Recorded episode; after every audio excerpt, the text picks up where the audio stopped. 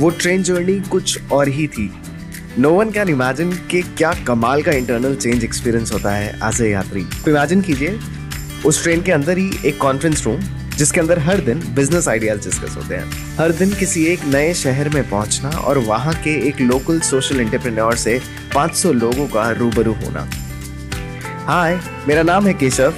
और 10 साल पहले मैंने 2013 में अटेंड की ये ट्रेन जर्नी जिसने मेरे अंदर एक इरिवर्सिबल चेंज क्रिएट किया। इस ट्रेन जर्नी का नाम था जागृति यात्रा, जो हर साल 500 यंग ब्राइट एंथुजियास्टिक लोगों को लेकर के जाती है देश के कोने कोने शहर शहर में। और मिलवाती है वहाँ के चेंज मेकर से। चलिए मेरे साथ फिर से उन्हीं कहानियों के सफ़र पर। जहाँ मैं लेकर के आ रहा हूँ उन्हीं चेंज मेकर्स और सोशल एंटरप्रेन्योर्स को अपने इस शो पर, जिसका नाम है सोशल इम्पैक्ट स्टोरीज बाय जागृति यात्रा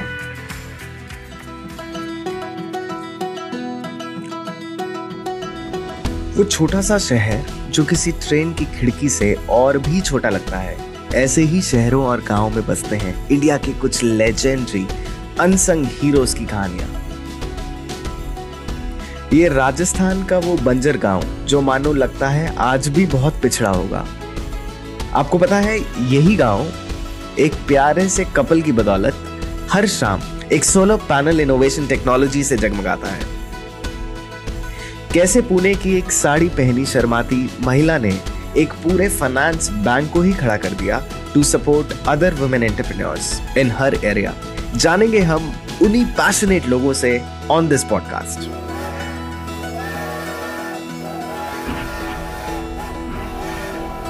बैठ जाइए मेरी बगल में इस ट्रेन की सीट पर, जो लेकर चलेगी हमें उन्हीं छोटे छोटे स्टेशन पर जहाँ बाकी ट्रेनें नहीं रुकती।